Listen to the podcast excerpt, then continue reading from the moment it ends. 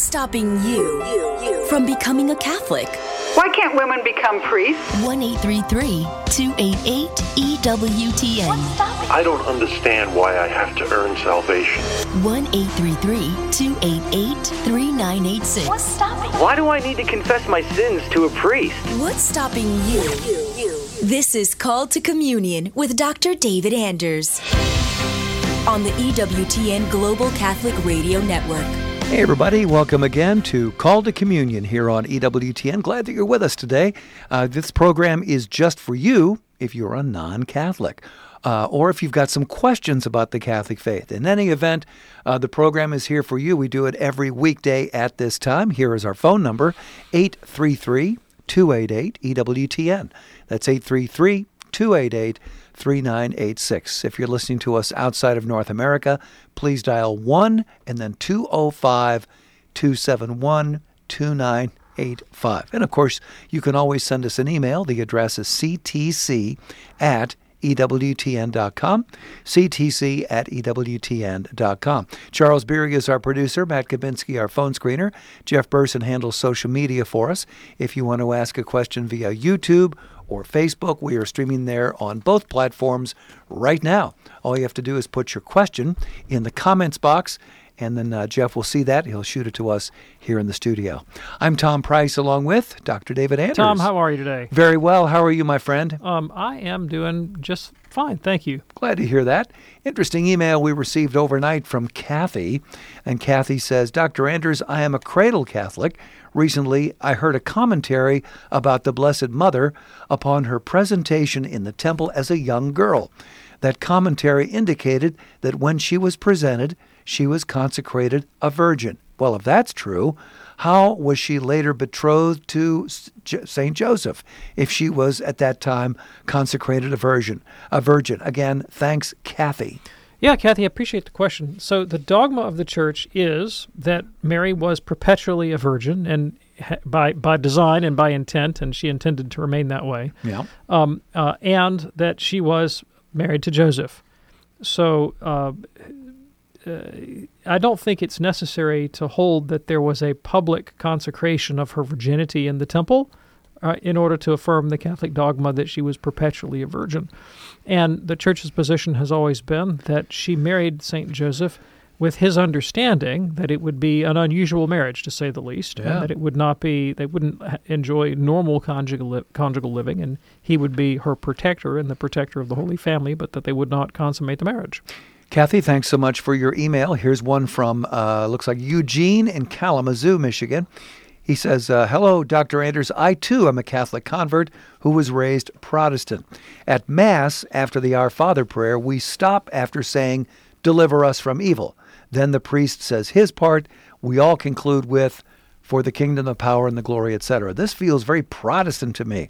Can you explain where or when or why it is said this way? Thanks. I learned so much from your show. And again, that's Eugene in Kalamazoo. Um, yeah, thanks. I appreciate the question. So, in in in transmitting copies of the Bible down through the ages, Mhm. you know, you start out say with what Saint Ma- Matthew wrote. We don't actually have the original copy that Matthew put papyrus to, you know, to Mhm. um, stylus.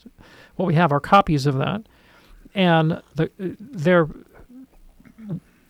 by and large similar. I mean, they're they're they are pretty much what Matthew wrote, Mhm. but we do we can detect some variations in manuscripts, and so uh, they, they typically clump into regions. So manuscripts that you find more on this side of the empire, Mhm. you might have.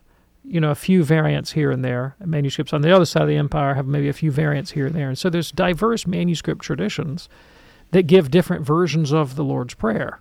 And there is a version of the Lord's Prayer that has the longer ending, Mhm. for thine is the kingdom, the power, and the glory forever. And there's Mhm. a version that has the shorter ending.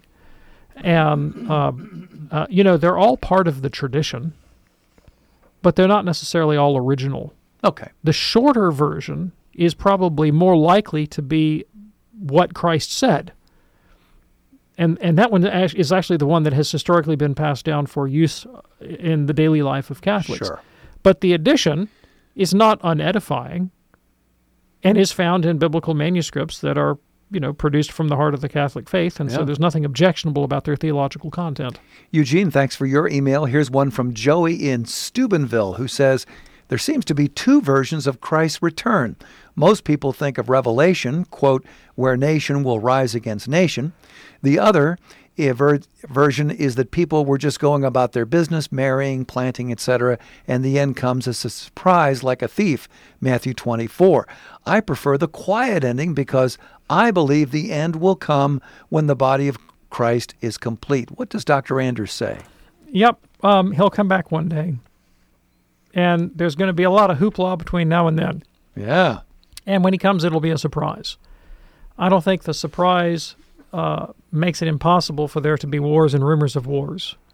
I do think, I mean, Scripture does seem to suggest that there's going to be, uh, there will be uh, international conflict, there'll be military conflict, but I mean, there's always conflict. Oh, yeah. I mean, there, you may be beating your sword into a plowshare in one part of the earth, and they're going to be stocking nuclear weapons in another part. Yeah. There's always there's always conflict. So the way I look at it is, the conditions are presently have have been fulfilled for Christ's return, and so there's no point in trying to read the tea leaves of, of contemporary history to pinpoint when Jesus is going to come back. He's going to come back when he's going to come back, and Yep. we'll know it when it happens. All right, Joey, thanks so much for your email. Here's an anonymous one. A couple of weeks ago, I was camping in Arches National Park, came across this possible analogy for purgatory and why it's important. It's as if heaven was a drive through beautiful and breathtaking scenery, but you have a dirty windshield on your car.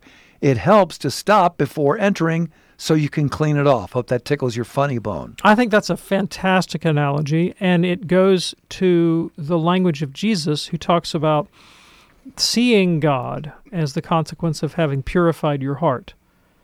So the, the lack of purity interferes with the vision of God, and so cleaning up the vision enables us to see God. I think that's a beautiful metaphor. Good job. Appreciate that. If you would like to send us an email for a future show, here's the address ctc at EWTN.com. CTC at EWTN.com. We try to tackle a few emails every day on our program, and then once a month or so, we'll do a mailbag and we'll uh, clean out everything we've received over the last couple of weeks. Again, CTC at EWTN.com. In a moment, we'll talk with Tom in Wisconsin, also John in Tampa. Daniel in Akron, Les in Cincinnati, Michelle in Bloomington, Indiana. That means one line is open for you at 833 288 EWTN. That's 833 288 3986. Call to communion on this uh, Thursday afternoon here on EWTN. Do stay with us.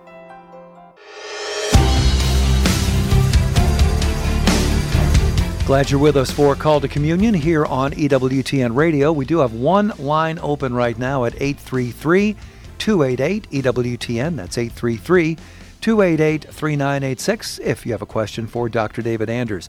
Let me tell you right now uh, something beautiful available for you from EWTN's religious catalog. It's Behold the Lamb of God framed art. Now, this is a detail from a larger painting called Adoration of the Shepherds, created originally by Italian artist Lorenzo Lotto. It shows an up close look at the infant Jesus reaching out and touching a lamb held close to him by one of the shepherds. This fine art print, framed in a decorative wood frame with a gold finish, it is ready to hang on your wall. It's about 10 by 12. It includes a sawtooth hanger, which makes it very simple.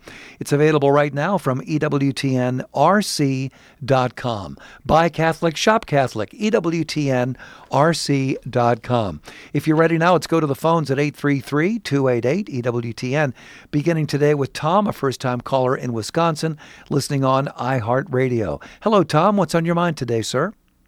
Well, I had a question. I had uh, I, I received uh, Catholic News Agency updates.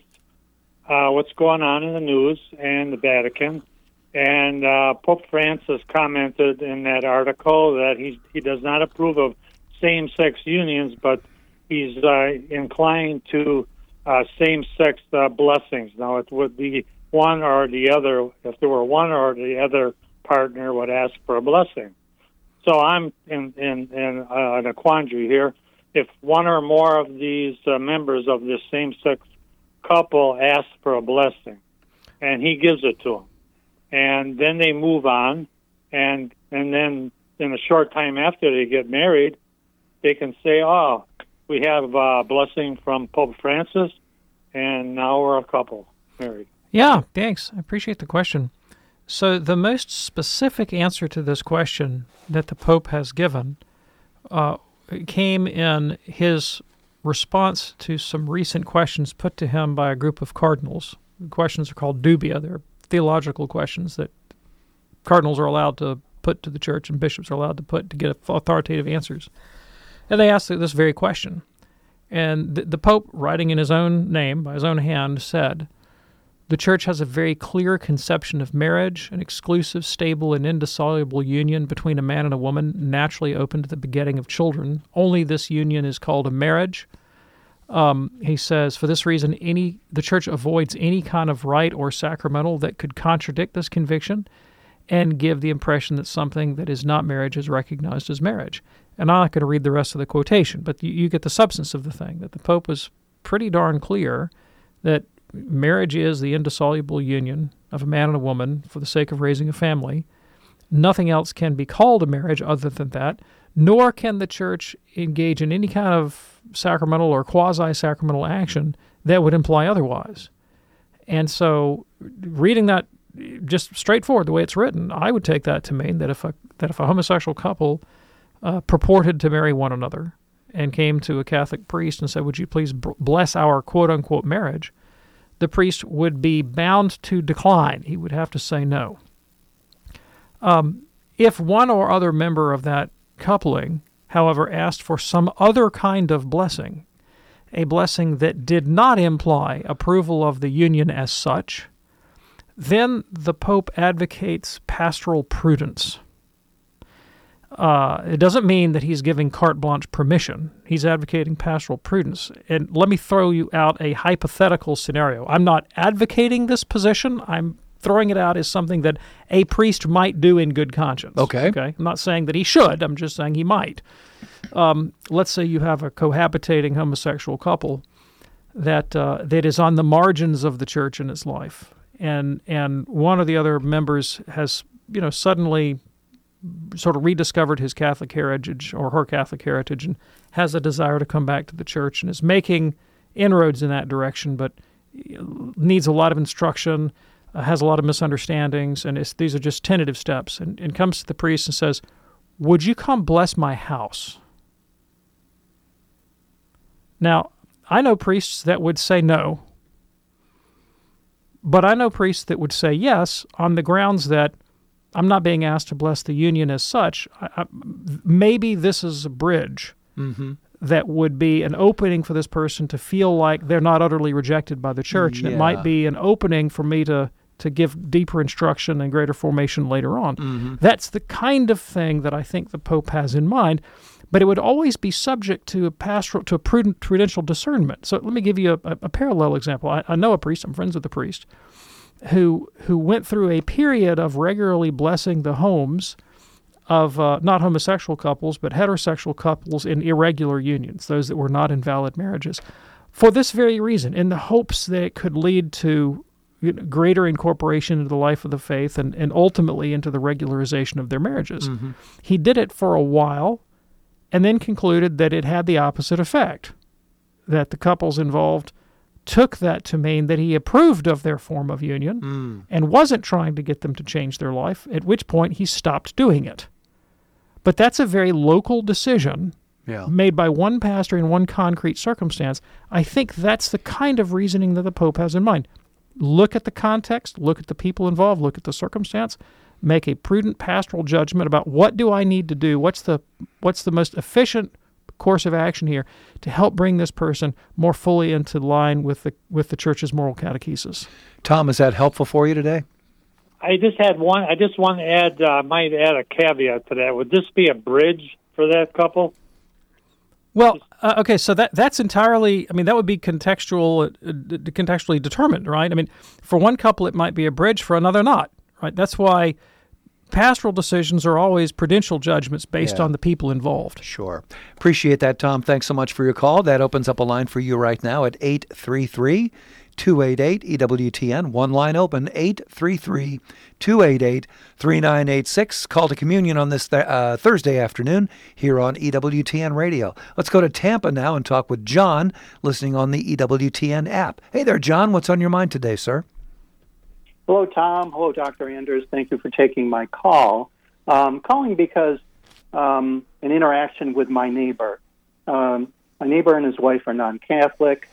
I brought them to Mass twice, and uh, they've gone up during communion uh, to receive the blessing, you know, with their arms folded. Right. Uh, but recently they've asked, why can't we receive communion? And I've attempted to explain to the best of my ability, it's, you know, understanding the value, that what you have there, the true presence of Jesus Christ, and then also warnings about receiving it unworthily. Mm-hmm. Um, these are totally unsatisfactory um, to my neighbor. And, you know, for instance, the retort is, well, my wife is a good person. Why can't the priest just ask, are, are you worthy to receive? And after more discussion, I still not satisfactory. I, I can So help I you. I can help you. I really. Pre- this is a very common question. I believe I can help you. So, first of all, belief in the real presence is not a sufficient grounds for receiving Holy Communion. I'm a Catholic. I believe in the real presence. There are times when I should refrain from communion, even though I believe in the real presence. Let me give you one. What if I just ate a giant cheeseless pizza five minutes before Mass? right? According to the church's law, I should refrain from communion. Yeah. Doesn't matter that I believe in the real presence. I'm not properly disposed to receive communion because I'm still picking cheeseless te- pizza out of my teeth, right? Which is not how you're supposed to go to communion. No, no. Right? So just believing the real presence isn't enough. right? Um, uh, to receive communion in the Catholic Church means several things. One thing that it means is this is a symbolic act whereby we signal our agreement that this is the body of Christ, and I'm not talking about the sacramental body, Right. but the corporate, the ecclesial body that Jesus founded. Mm-hmm. The, the Eucharist is the occasion for the corporate body of Christ, the church, to come together in its public expression, and I am I am signaling my adherence to that church, and by implication, all that it teaches. So, someone who goes to the to communion of the Catholic Church is is is basically saying, I believe that this is the church founded by Jesus, and I believe everything that it teaches. Now, most Protestants do not think that's what communion means. They think communion means some kind of private interior fellowship with Jesus, their friend, irrespective of ecclesial ecclesial questions.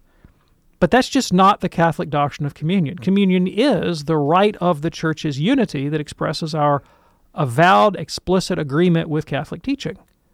So, since that, that's what it means in this context, in the context of the Catholic Mass, going to communion means I agree with Catholic teaching and I'm a member of the Catholic Church. A non Catholic person who receives communion in that context is bearing false witness against themselves and to their neighbor Yeah. right? And so you don't want to do that. I mean, un- unless you actually, un- unless you do believe that the Catholic Church was founded by Jesus and you affirm all that it teaches, uh, in, in which case getting you into communion would be the right thing to do. Now, um, even if you did believe all that, you still can't go until the church admits you.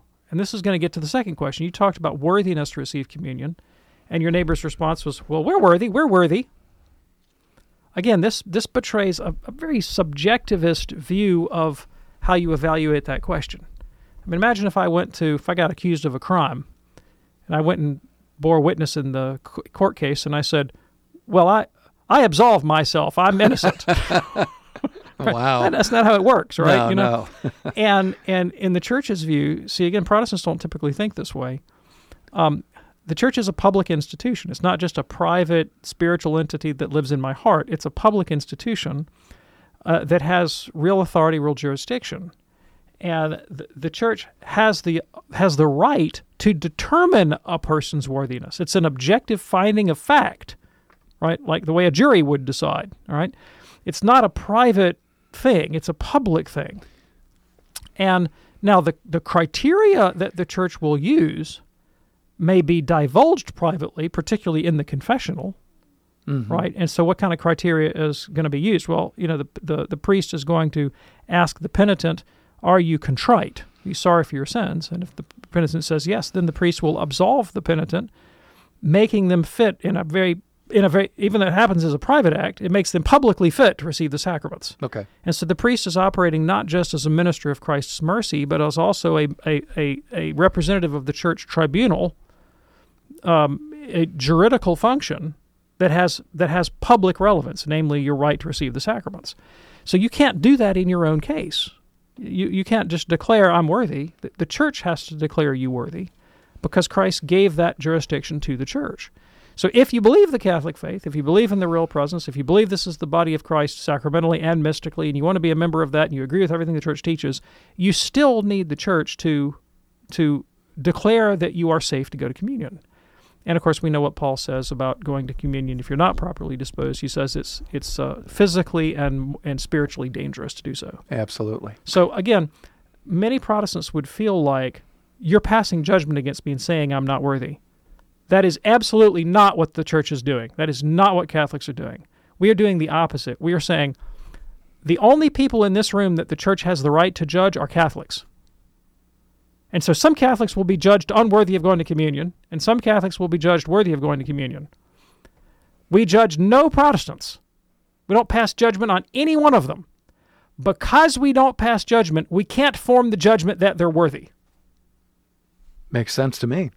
Appreciate that, John. We hope that's helpful for you and for your neighbors. Uh, maybe that'll, uh, you know, give you a little bit of ammo next time that the subject comes up. Thanks so much for your call. Here is Daniel now in Akron, listening on YouTube this afternoon. Daniel, what's on your mind today, sir?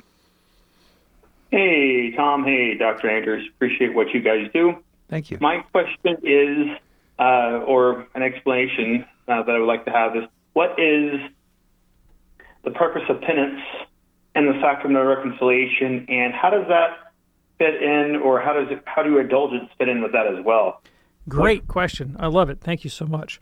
So penance is an essential part of the sacrament of penance. Um, however, the validity of the absolution does not depend on your completing the penance. So when the priest says the words, I absolve you, you are absolved right then and there whether or not you complete your penance. It's not like if he says, go say 10 Hail Marys, and you walk out the door and you trip and fall and break your head open and die, and you didn't say your 10 Hail Marys that you weren't absolved. No, no, you were absolved when he said, I absolve you. Uh, but it's still an integral part of the act of, of, the, of the sacrament of, of, uh, of uh, reconciliation. And the, the purpose of the penance is to make an act of reparation to God for the offense against God's honor uh, is also edifying and hopefully will purify you to some extent if you say it with the proper intention uh, of your attachment to sin.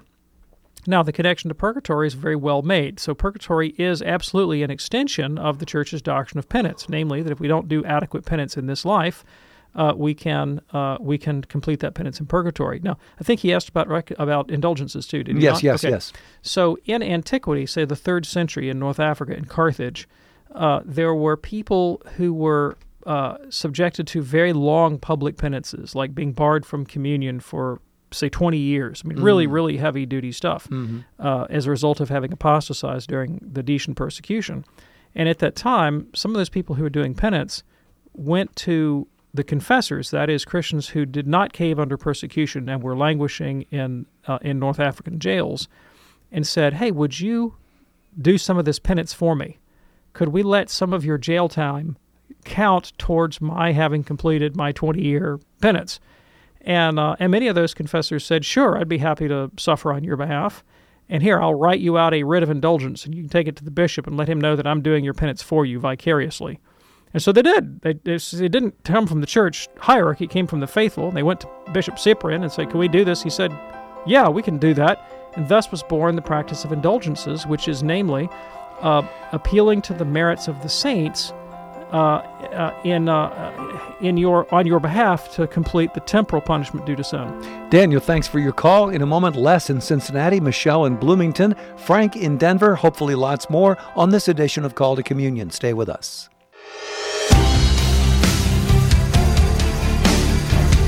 It's called to communion on this Thursday afternoon. Glad you're with us here on EWTN Radio. Our phone number 833 288 EWTN. If you're just joining us, 833 288 3986. Hey, our friends at Domestic Church Media in New Jersey need to hear from you next week.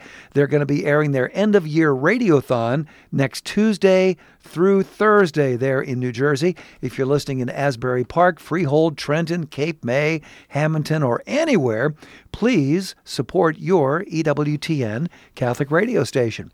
Back to it right now, and uh, let's go to Les in Cincinnati. Speaking of Catholic radio stations, Les is listening on the great Sacred Heart Radio. Hey, Les, what's on your mind today, sir? Hi, thanks for taking my uh, call today. We really like you guys. Thank you. Um, a Catholic skeptic uh, person I know spoke against the papacy by saying that uh, that uh, Peter, Saint Peter, was at the Council of uh, Jerusalem, but really, I think he said it was James was the boss of it, led it, and uh, he announced the results of it, and that shows that uh, Peter really wasn't the the head and the first pope and, and such. And I wonder if you can clarify. Yeah, thanks. I appreciate the question.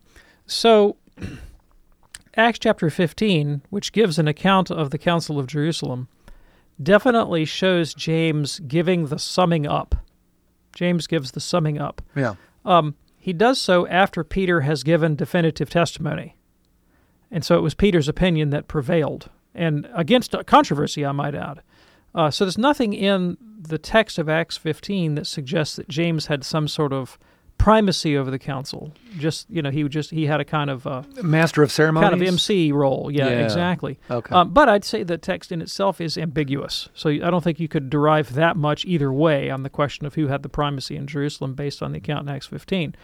What what we do know historically f- from the New Testament and outside the New Testament is that in early Christianity, there was a major there were major controversies about theology, major controversies, and the one in Acts 15 about the, the question of Gentile inclusion in the Mosaic Law was the biggie. That was the big controversy, and we know from St. Paul's epistles that there was a party from Jerusalem that was associated with James that that took the position that would ultimately be ruled uh, inappropriate. Right, this was the view that Gentiles should be circumcised in order to be admitted to the to the Christian Church and uh, and while Paul doesn't tell us that James personally held that view, mm-hmm. um, that view is certainly associated in popular consciousness with the circle around James. So the position that was associated with James, whether he held it or not personally, mm-hmm. Mm-hmm. was not correct. Was not correct, and the apostles ultimately rejected that. Now, now Saint Paul um, clearly polemicized against that perspective, and his book uh, to the Galatians was a direct assault on that. And Paul's view, you know, ultimately became orthodoxy. Uh, but Peter also, Peter also opposed the position of the Jerusalem church, even though he backtracked a little bit in Antioch, and Paul had to give him what for. And uh, so critical scholars, and these are the kinds that will look at the synoptic gospels and try to figure out, okay, how do we account for the differences between them and what was going on in the background of those stories that the, you know, the writer of this gospel versus that told the story in a slightly different way in Matthew's gospel, we really see Peter come to the fore more than in the others. I mean, his, his, the presentation of Peter in Matthew's gospel is where the Catholic Church ultimately grounds the doctrine of the papacy. Mm-hmm. Um, and, uh, some critical scholars think, well, wh- you know, why did Matthew tell the story that way? Why, why the primary role for Peter w- with, with such emphasis on the keys of the kingdom and all this? And uh, and the conclusion is well because Peter was associated with what came to be the Orthodox position on circumcision right? Mm. So you, you, you, you make sure you tell the gospel story in Matthew in a way to emphasize Peter's supremacy over the worldwide church because that's the position you're arguing for. You're arguing not only for Peter's authority, but you're arguing for the position that you want to take on circumcision based on Peter's authority. And so there's kind of a double whammy there that we know historically Peter was associated with the anti circumcision party. Uh, and uh, it seems that the writer of Matthew's gospel wanted to shore that up by emphasizing Peter's unique primacy. So, whereas the book of Acts doesn't really address the question of primacy one way or the other, when Matthew raises the question, he absolutely grounds it in Peter's unique. Uh, u- unique primacy, the Petrine authority, the power of the keys, the binding and loosing, and all the rest of it. Les, thanks so much for your call from Cincinnati today. It's called to communion here on EWTN. Let's go to uh, Michelle now in Bloomington, Indiana, listening on WOMB. Michelle, what's on your mind today? Hi, I'm just looking for clarity regarding the Orans posture. I grew up in a parish and surrounding parishes that all held hands and raised them during the Our Father. And I now see more and more threads online, specifically from my hometown where we all did this, from people that are just completely offended by the practice. We were taught this by the church. We didn't make it up on our own. And I'm just wondering why there's such a controversy and people are just so hung up on on it and just outright judgmental about it, I feel. Sure. Yeah. So the reason there's a controversy about it is because in the general instruction of the Roman Missal, which is the, the book that explains how the Mass is to be celebrated, the only place where the orans posture is prescribed is uh, for the priest. So the only time the church says someone is to do this, it's with reference to the priest. So it's associated with the, the, the clerical part of the Mass. Um, there's nothing in the text that says laity cannot do it, but there's nothing that says they can either. Now, what one priest said about that was he says there's nowhere in the GIRM that it says that laity can't stand on their heads during Mass either, right? but it doesn't necessarily make it a good idea. Yeah. Um, and uh, uh, uh, and so uh, I think the controversy emerges over whether or not the laity performing that action is understood to have some kind of sacramental efficacy when it comes to the the consecration right? And and it would not be as big a deal, I think, if there hadn't been a history of abuse at the liturgy, where priests that wanted to teach their own theology rather than the priests have specifically invited lay people around the altar at the moment of the consecration and used language altered the, the language of the of the consecration for example to imply or some, in some cases to explicitly teach the heretical doctrine that the laity also consecrate the Eucharist. Mm. That's false. That's not what happens. The laity don't consecrate. The, the, the ordained priest consecrates. Right. But there, unfortunately, over the last 50 years, there have been instances where people have taught the opposite. They've taught the heretical doctrine that the laity also consecrate. And because people today know that history. They, they know that there were liturgical abuses and that liturgical forms were used to teach false doctrine. There's a kind of hypersensitivity to it, so that, hey, we better not have the orans posture because people might walk away with the false idea that laity consecrate. So I think that's why it's touchy, right? Um, now, you know, in, in practical terms, if, uh, you know, if, if a couple of, uh, you know, old hippies from the 70s in the back of the church raise their hands, it's not going to do that much harm, no, right? No. Um, but if the whole church is doing it and the priest is instructing them to do it and he's downplaying the role that the ordained priest has in the liturgy, then that could be problematic. Is that helpful for you, Michelle? It is. Thank you. You are so welcome. Thanks for your call. Don't forget to join us for Light of the East Radio coming up Sunday morning at 11:30 a.m. Eastern here on EWTN. This week Father Thomas Loya invites us to enter into the mystery of the incarnation in order to have the very best Christmas. Check it out Light of the East on Sunday morning at 11:30 a.m. Eastern right here on EWTN Radio. Frank is in Denver listening on YouTube. Hey Frank, what's on your mind today, sir? Well, first of all, let me say that um, you guys and this ministry is a sublime gift to the body of Christ. Thank you. And, um, Thank you. Anyway, um, I called several weeks, maybe a few months ago, um, asking about whether or not a Zoom mass with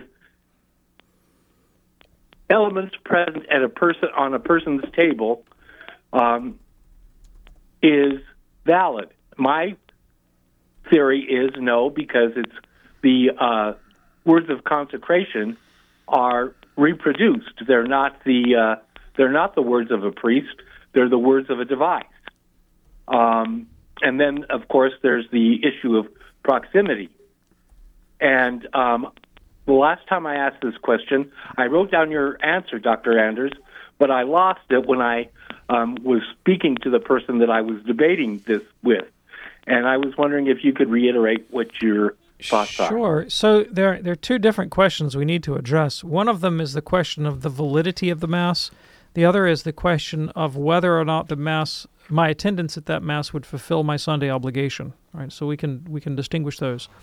When it comes to the question of validity, uh, in order to have a valid mass, you have to have a validly ordained priest. I mean, that's a dogma of the church. Yep, yep. Without a validly ordained priest, you cannot have a valid Eucharist. You cannot have a valid mass. So if I repeat the words of consecration at home, along with the priest, you know, over an offering of bread and wine, what would happen is when the priest says the words of consecration over the elements at the church, they're going to be validly consecrated into the body and blood of Christ.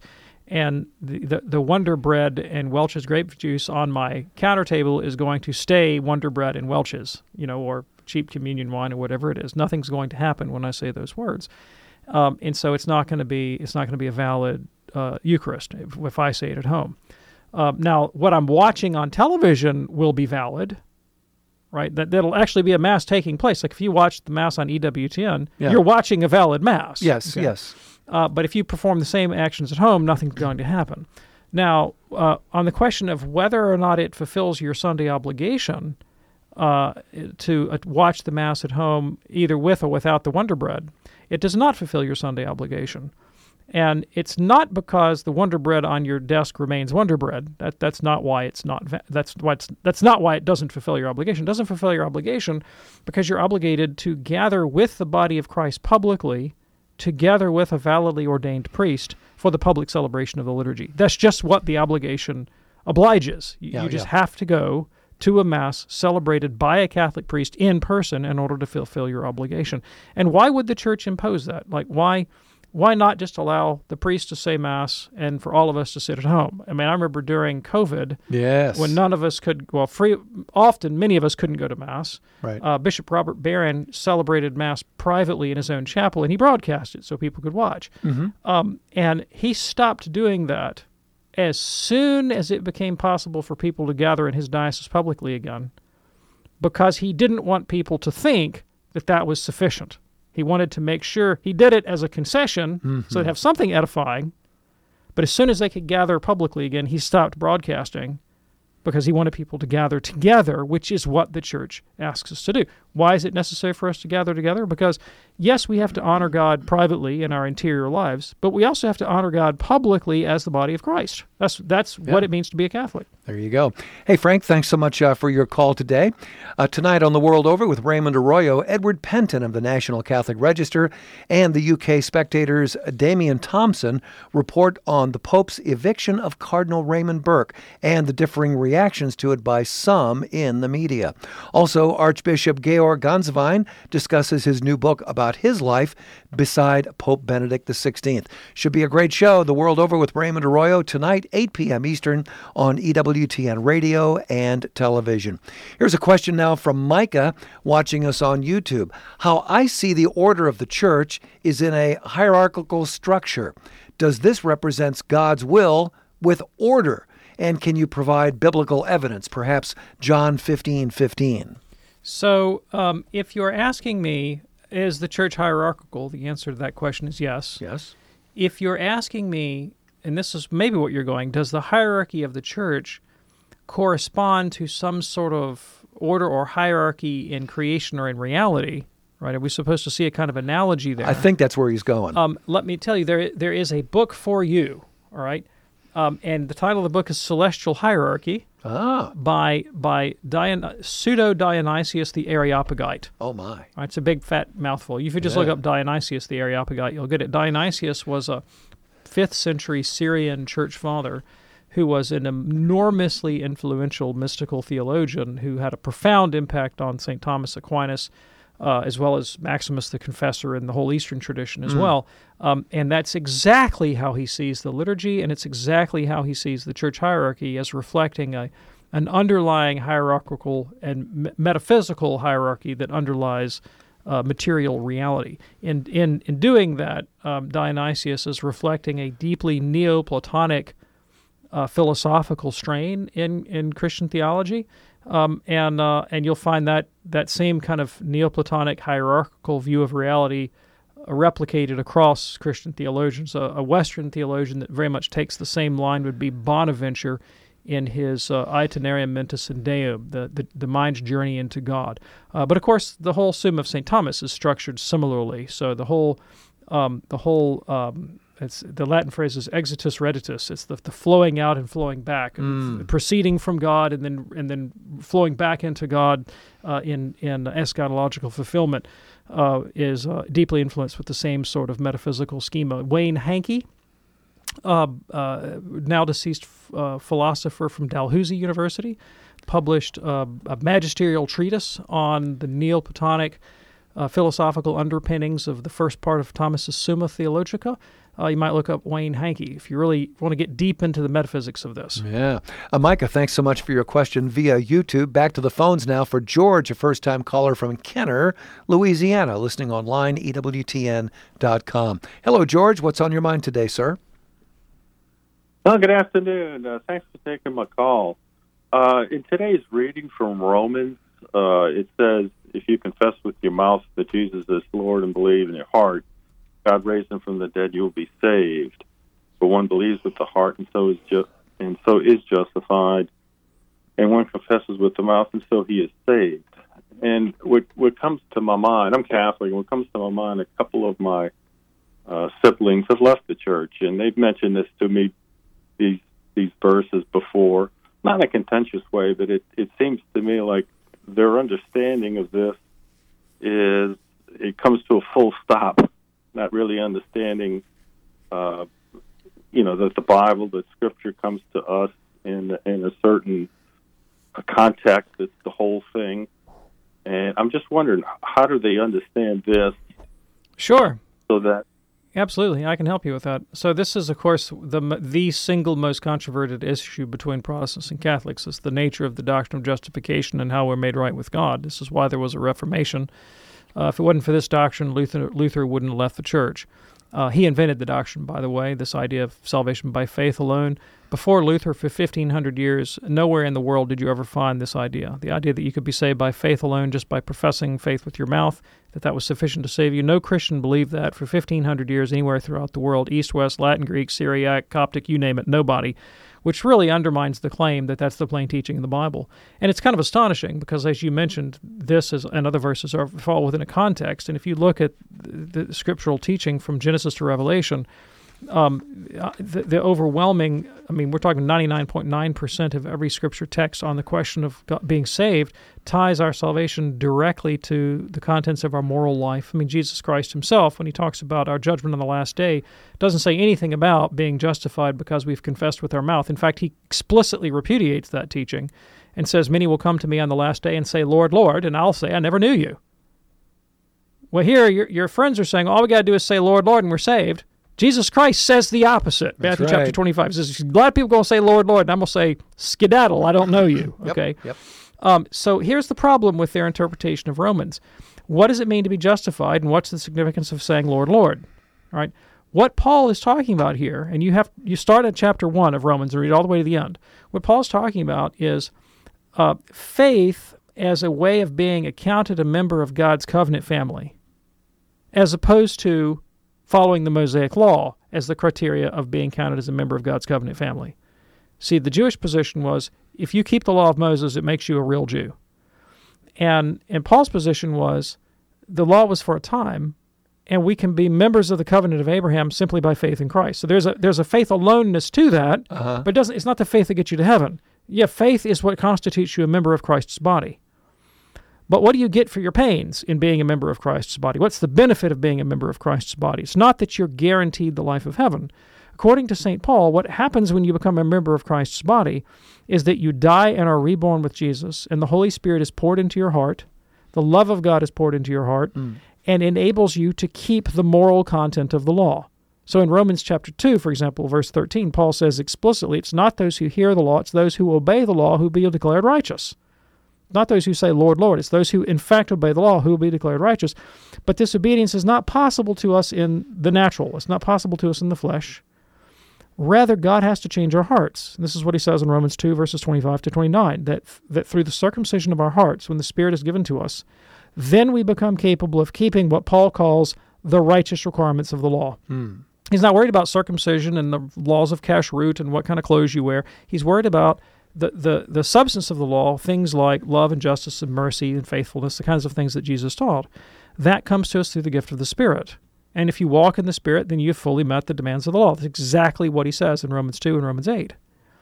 But let's say you have faith alone and you've been given the gift of the Spirit, but you don't keep in step with it, that you don't actually cooperate with grace. Can you be assured of your salvation? Well, Paul says no. He says in, in Galatians chapter 5 that if you go back to fornication and adultery and drunkenness and factions and rivalry and disobedience to parents and things of that sort, it, it, he says explicitly, you will not inherit the kingdom of God. And he says this to believers who've received the Spirit. You will not inherit the kingdom of God if you go back there. Uh, 2 Peter chapter 2 is even more stark. It says, I'm going to find the passage and I'm going to read it to you here. Uh, 2 Peter says, if they have escaped the corruption of the world by knowing our Lord and Savior Jesus Christ.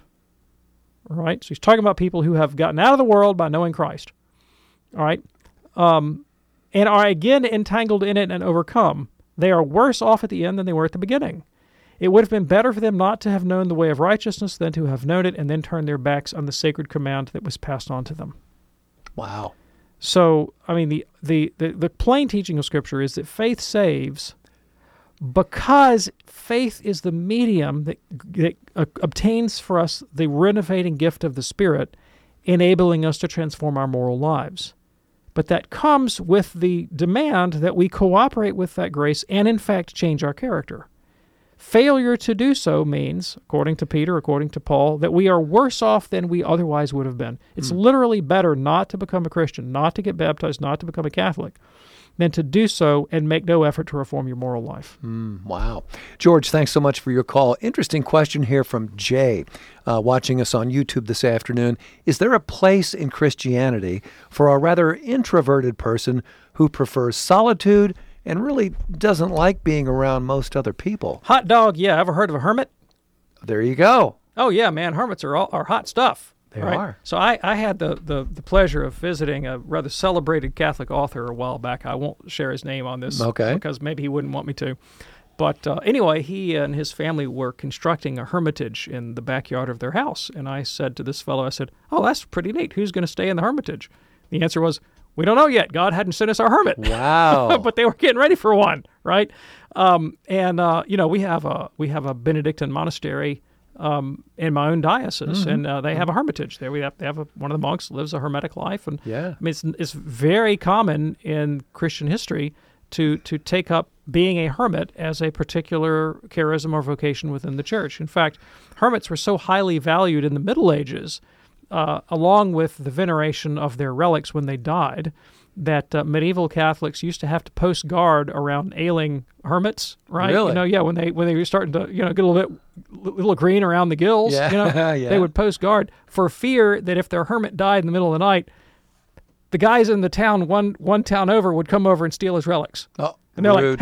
like, "Hey, hands off! He's our hermit. That's we, right. We get his relics when he dies. Get get out of here, you interlopers." That's great. Jay, thanks so much for your question today. Christian's watching us on YouTube as well. Christian says, My Christian friends have said we Catholics have added more books to the Bible. How do I answer? How do they know what books belong in the Bible? How do they know? How do they know? How do they know? All right. There's only one way you can know what books belong in the Bible. Sacred tradition tells you. That's it.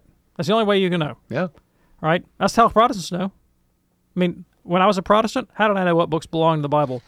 My mother handed me a Bible and said, "Here, this is the Word of God." That's what you call tradition. It was handed to me. Right. I accepted it on authority. Did did God whisper in my ear and say, "Hey, Anders, here's a list of 66 books. Make sure you listen to them." No. I got it from my mother, my father, my pastor, my Presbyterian tradition. That's where I learned what books. But note, Protestants don't think that tradition is an independent authority. So they're inconsistent. They, they rely on tradition for their list of biblical books, but then they deny the authority of tradition. Catholics are just intellectually honest about this.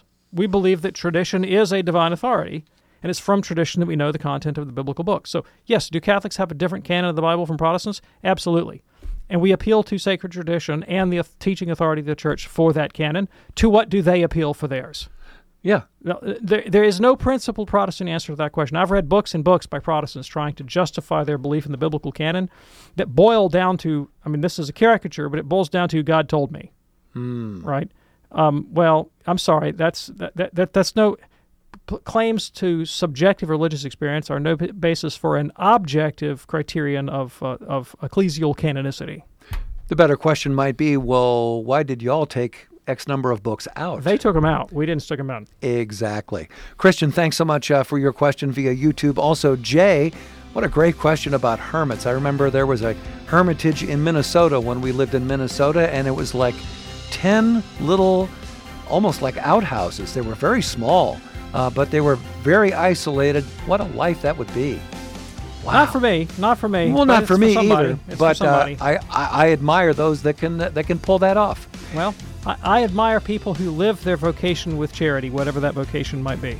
Amen. Dr. David Anders, thank you, sir. Thanks, Tom. We do this program Monday through Friday. Be sure to join us tomorrow at the same time, 2 p.m. Eastern for the live broadcast, 11 p.m. for the encore, and that's uh, 8 p.m. on the West Coast. Check out the podcast. Charles will post that for you in the next hour or so at EWTN.com forward slash radio. Look for the word podcast. On behalf of Dr. David Anders, I'm Tom Price. Have a wonderful day. We'll see you tomorrow here on Call to Communion. God bless.